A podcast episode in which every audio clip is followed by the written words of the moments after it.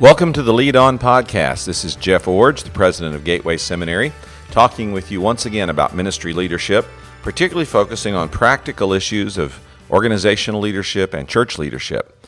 Here on the Lead On Podcast, we try to talk about uh, pressing questions or particular issues or just things that will make us better at what we do on a day to day basis. As I travel around speaking, going different places, uh, people ask me, you know, various questions. How's the seminary doing? Or tell us about your family, or just things like that to get acquainted or to know me better. One of the questions people often ask is, "What are you reading?" And I want to talk today about uh, what about how to answer that question, but also want to talk more broadly about the importance of developing a lifelong habit of reading uh, to strengthen your work as a leader and also to make you a better communicator and simply give you a more well rounded uh, understanding of life. So, the question I'm asked is, What are you reading? But I want to answer it more broadly by talking about uh, developing a lifestyle or a habit of being a reader as a leader. Uh, leaders are learners, and learners can uh, gain new information from lots of different sources, but reading is still one of the best. And I want to talk more about that. So, why should leaders read? I mean, with all the time demands we have and all the things we have going on that distract us and all the need that we have to keep up with the cutting edge of what's happening in uh, the news and what's happening in contemporary life, why read? Well, for several reasons. First, reading shapes you spiritually. When you read uh, good Christian literature, whether it's uh, theology, uh, biblical backgrounds, uh, biography, our practical books about leadership or marriage or counseling or ministry, uh, various ministry assignments like youth ministry or children's ministry. When you read, it shapes you spiritually. It allows you to interact with people who've uh, thought deeply about a particular subject or about a particular issue and written about that in such a way that you can access what they've learned and how God has taught them and how He can also teach you. So, reading uh, shapes you spiritually. Another way that a reason you should read is because it invigorates you intellectually, especially uh, when you interact with great minds, people who have uh, thought profoundly about certain issues and who are recognized as uh, global leaders in their field. And this can be not just in areas like theology, but it can be in other areas like politics or history, e- economics. Uh, when you when you uh, read a, a book by someone who's at the uh, pinnacle of their field, uh, it gives you the opportunity to interact with a person that you will likely never meet, maybe even never hear speak, and certainly never have the time to really probe into the depths of what they think apart from reading their book. And so, uh, reading is a way for you to have fellowship with great minds and to connect with people who really are uh, at the pinnacle of the understanding of their particular field. Another reason you should read is it sharpens your communication style. It sharpens your word craft, your capacity to use and understand words, to put words together in meaningful ways. It will expand your vocabulary by helping you to encounter new words in new settings and see how those words are used. Um, I teach preaching, and I encourage people who take my preaching class to develop a lifelong habit of reading fiction uh, to read good narrative literature so that they'll become better storytellers, learn how to use words more powerfully, uh, learn how to put words together in ways that create mental pictures for hearers. Uh, to learn how to use words efficiently so that they use the fewest words possible to communicate the biggest idea or the, the depth of meaning possible. So, reading really shapes your communication style. It'll make you a better speaker, uh, it'll definitely make you a better writer. And then another reason why leaders should read is for the escape, for the uh, for the uh, opportunity to send your mind somewhere else, to take it off the day to day, take it out of the areas of leadership that you're trying to master, and simply send your mind into a place of rest and relaxation, or a place of wonder, or a place of amusement. That's why it's important, I think, to to to read fiction.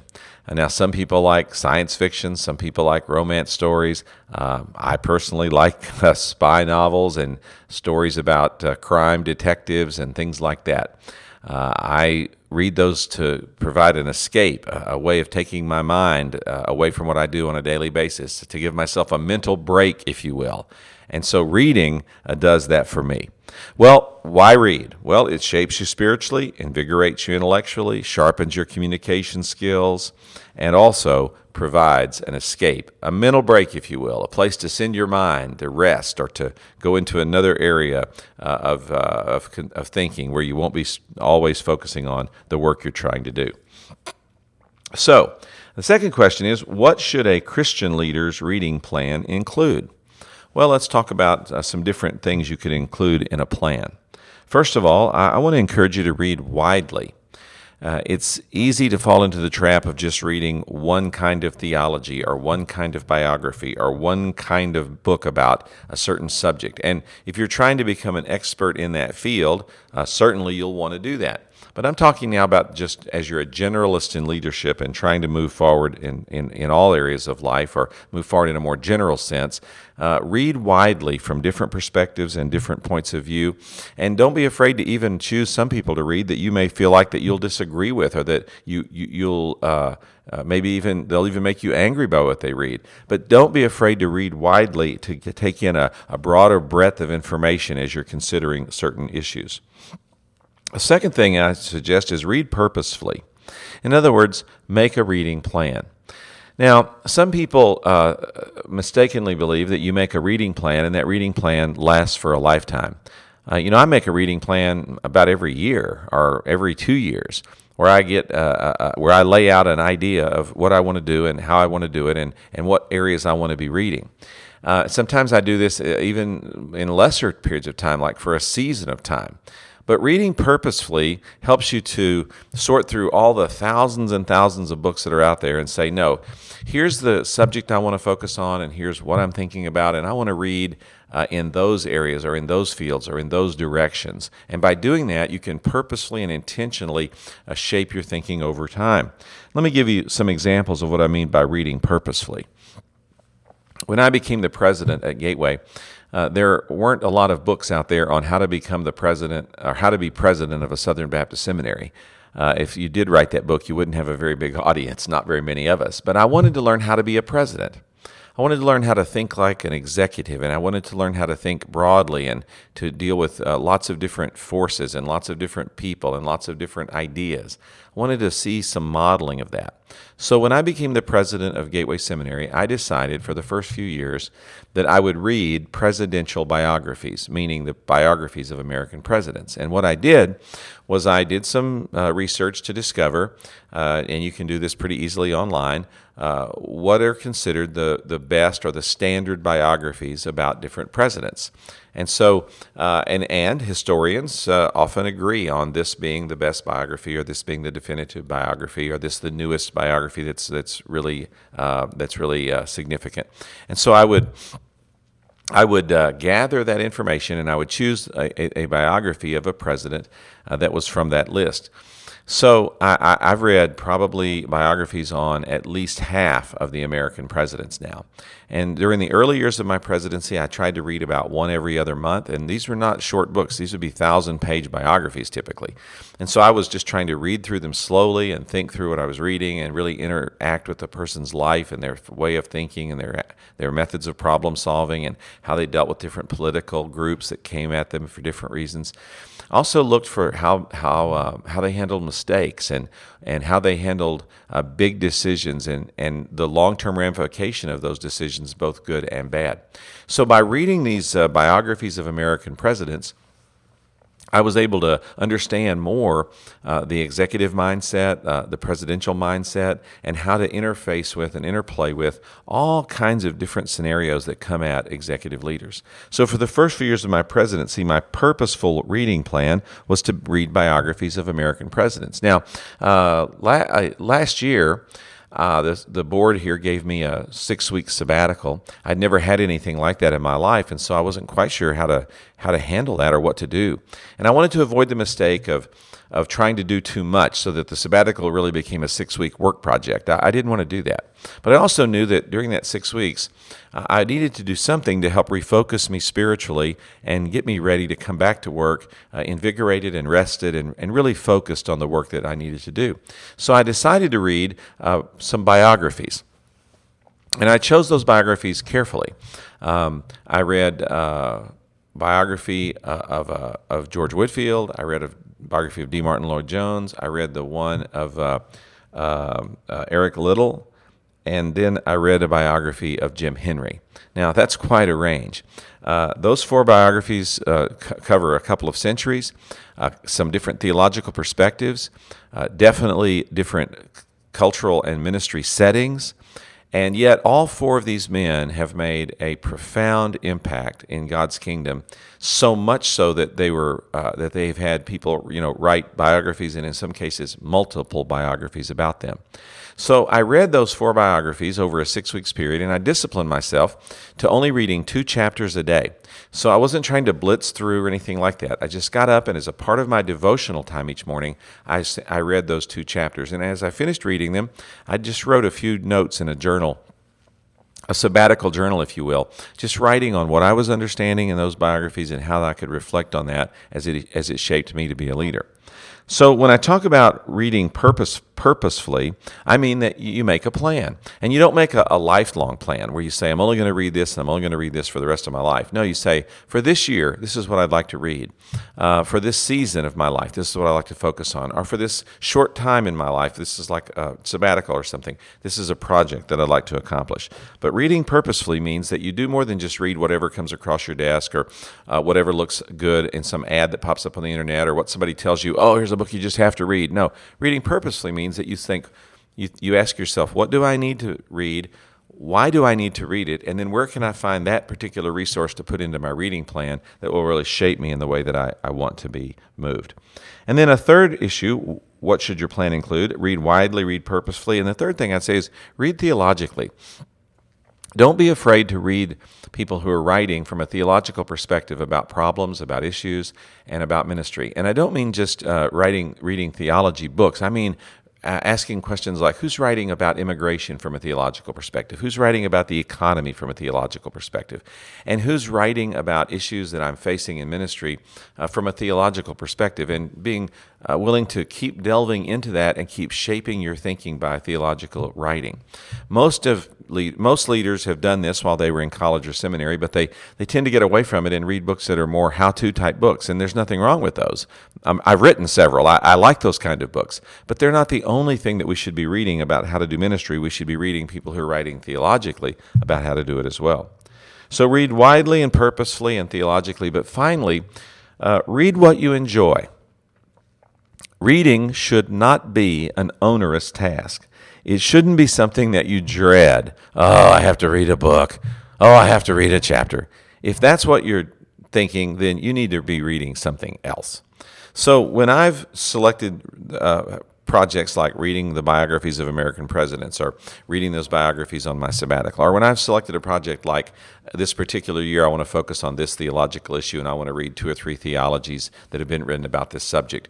Or I want to focus on this book of the Bible and I want to read what people are writing about that book right now. When I read purposefully, it's something that I want to do, that I'm interested in, that I have uh, a desire to know more about. And so I don't find myself um, dreading it. I, I, look forward to the time that I'm able to read because I read what I enjoy.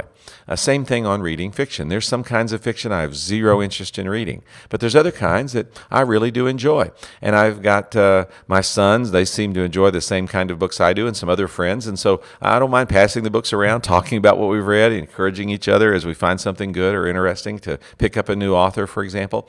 But we read, I read the kind of fiction that I enjoy, and you should do the same. So read widely and the- purposefully and theologically, and read what you enjoy when you're creating your reading plan. So uh, I've given you some examples of past reading plans. What's my what's my current reading plan? Well, uh, currently I'm reading uh, three or four different kinds of books this year. First of all, I'm reading what I call quality leadership books. Now, there are a lot of leadership books that are being written, and you can find them in airport bookstores, and most of that stuff's not what I'm reading. But I look for uh, quality leadership books. And Uh, you can find those by looking at uh, bestseller lists to see what people are buying and reading and what's being passed around and recommended and encouraged, and that causes books to rise. And so that's one indication. Another uh, way is to consult with sources that, that are credible. For example, this summer, uh, J.D. Power uh, came out, or excuse me, J.P. Morgan, I'm sorry, J.P. Morgan, the financial services company, uh, came out with a, a list of 10 uh, book, business books that business leaders should read in 2018. And so I read, th- looked through that list and Googled up a few of those books, and really there were two of them that I thought were particularly applicable to my work as a seminary president. And so um, I added those books to my list of quality leadership books, and I read both those books um, as part of my summer uh, reading plan. So, one part of my current reading plan is quality leadership books. Uh, another part are what I call theological biographies. Now, I'm currently reading significant biographies of uh, people in uh, recent church history, say the last 300 years, that, that kind of recent. And I'm reading specifically to see how they grappled with theological challenges that they faced and how they were used by God even when they might have different theological perspectives or convictions than many other people in their context. I'm reading these theological biographies. Uh, I'm currently working through a, another biography on Whitefield, for example, George Whitefield. I'm reading these because of the kind of work that I do today. I work in a theologically complex world where people are always talking about ideas, and unfortunately, they're also also choosing sides about those ideas and creating conflict with other believers because they're just so sure that they're right. And they don't really want to make much room sometimes for other people with other perspectives to be also effective in ministry leadership. And so reading theological biographies helps me to understand how different people have approached theological issues and theological problems and how they've put their own theology into practice and to see the interplay that took place between people in past generations over these same issues. A third kind of reading that I'm doing right now is uh, just simply reading history. Um, I, I like to read uh, American history particularly, and I like to read uh, the histories of, of, uh, of movements, histories of uh, uh, both spiritual and secular, of different events that have taken place in history so I can get some perspective and context. For example, right now, I'm reading a book on uh, Baptist and revivals or revivalism. And I'm tracing how Baptists have been involved in revivals, both in the U.S. and in uh, Great Britain uh, in the 1800s and early 1900s. And as I'm reading through that, I'm doing more than just trying to memorize the history of the dates or the people. I'm not even working on that. What I'm reading for, through it to discover are trends and possibilities and directions about what revival might look like today if Baptists interfaced with it in a healthy way. So I'm reading history, but I'm reading right now a particular book that provides a spiritual history. Uh, I've read some others about secular history, but a particular book right now on spiritual history, and I'm dealing and I'm focusing on the issue of revivals and revivalism among Baptists. So I'm reading quality leadership books and theological biographies and history, both the secu- spiritual and secular. But I'm reading that history to try to gain context about, or to see in its context, to see context and perspective. I'm sorry, context and perspective uh, in those in those times, and then trying to update that into our day. And then the last part of my reading plan is just what I call fun fiction, and that are uh, that's reading books that are um, that are really just designed to give me a brain break, you know, where I'm able to just uh, kind of lose myself for a few hours in some uh, spy novel or in some detective thing that I'm trying to resolve, some uh, case that's put before me. Uh, just letting my mind uh, just drift for a while and relax for a while. Now you say, well, if you're reading from these four areas, are you reading like one book from each area and then you go back and start over the list? No, that, that's not it at all. Um, I, I, read in, in different spurts and in different ways in these different areas. So, like right now, uh, I'm really focusing on trying to finish up this Baptist and revivals reading that I've been doing, and uh, and I've got this Whitefield book that I've just started, but I'm kind of holding that one back because I want to get to that one next on my list. Um, and uh, I'm about to start uh, uh, uh, some travel, and so I know while I'm traveling, I'll pull out some, you know, uh, novels, and and I'll use some of that travel time just to relax while I'm on the road, and just again give myself kind of a brain break. So I don't read, uh, you know, like one, two, three, four, one, two, three, four, going through my list and trying to stay balanced. I just say these are the four areas I'm reading from right now, and I want to kind of work on those areas. And then probably by about January 1, I'll be reshaping that list because that's been kind of what I've been doing for this year and thinking about what my reading plan will be for next year. So uh, that leads me to the last question, and that is how can I read more? Now, reading uh, is hard for some people because it takes time and you think, well, I just don't have the time. Well, let me see if I can talk to you about how you can address that issue um, and how you can uh, read more. First, turn off other media. Turn off other media. Turn your phone off. Uh, log out of your computer. Uh, put your iPad away. Turn off the television. Don't go to the movies. Turn off other media. That's how you create time to read. Now you say, well, I like other media. So do I. I have a phone, I have an iPad, I have a computer, I have a television. In fact, we have three in our house, and I go to movies. I enjoy other media as well. But I've learned to turn off other media so that I can have time to read because reading does what for me what other media simply don't. Reading gives me the opportunity to shape myself spiritually and interface with people with great minds, sharpen my communication style. It gives me an emotional escape or brain break, as I've said. That comes to me through reading, and sometimes these other media can help me a little bit in these areas, but they don't give me all these different dimensions that reading can accomplish. So turn off other media. If you do that, it's going to free up time for you to read. Second, uh, keep a book with you all the time. Now, uh, some people ask me, well, do you like real books or electronic books? And the answer is yes. I like real books and electronic books. For me, if I'm reading something casually like fiction, or if I'm reading a book that I, I really want to just enjoy, but I'm not really marking it up or using it as some kind of a reference book, and that's generally how I read biographies, I'll typically buy those electronically so that in the electronic form I can have it with me all the time. I'm not really marking it up, I'm not really saving a lot of notes, and so I can just read it and enjoy it. But if I'm going to mark the book up or try to uh, use it as a research tool, or, or, or if I'm going to use it as a, something in a class I'm going to teach, or I'm going to draw a lot of information from it for notes that I'm putting together for a presentation, then I still buy real books because for me, they're just easier to work with. Now, I know some people say, oh, it's so much easier to mark up electronic books and cut and paste and move all that around. And hey, if that's what you like to do, go right ahead. But I guess I'm still old school enough that I, I just like to mark things up and and uh, and have them that way where I can look at them, get to them quickly, and use them that way. So it just depends on the kind of reading that I'm doing, whether I like an electronic book or a real book. But by some means, keep a book with you all the time so that whether you're so that when you're sitting in an airport or whether you're sitting in a doctor's office or whether you're waiting on your child to finish gymnastics practice or uh, whether you're in the car uh, after church waiting for your kids to come out from youth group you have that little bit of time that you can pick up the book and read another chapter. Uh, by doing this you find little bits of time all around you that you can use for reading. And then when you do have a time on a plane or uh, like or, or while, you're, while you're waiting for someone to, to accomplish something where you may have 30 minutes or an hour or five hours then you've got that book with you and you're always able to default to that and to spend that time reading. So, how can I read more? Turn off other media and keep a book with you all the time. A third way that you can read more is uh, by cutting the by using a library to cut the costs of owning or having books. Now, um, there are ways that you can get ebooks for free, and I do that. And then you can be a member of a like Amazon Prime or something like that, where you can get access to books that are part of your membership. But there, there's also still the need, especially on newer books that have just come out, uh, to pay for those books, and that can get really expensive really quick. And I understand that. Uh, but libraries are not expensive. In fact, they are free.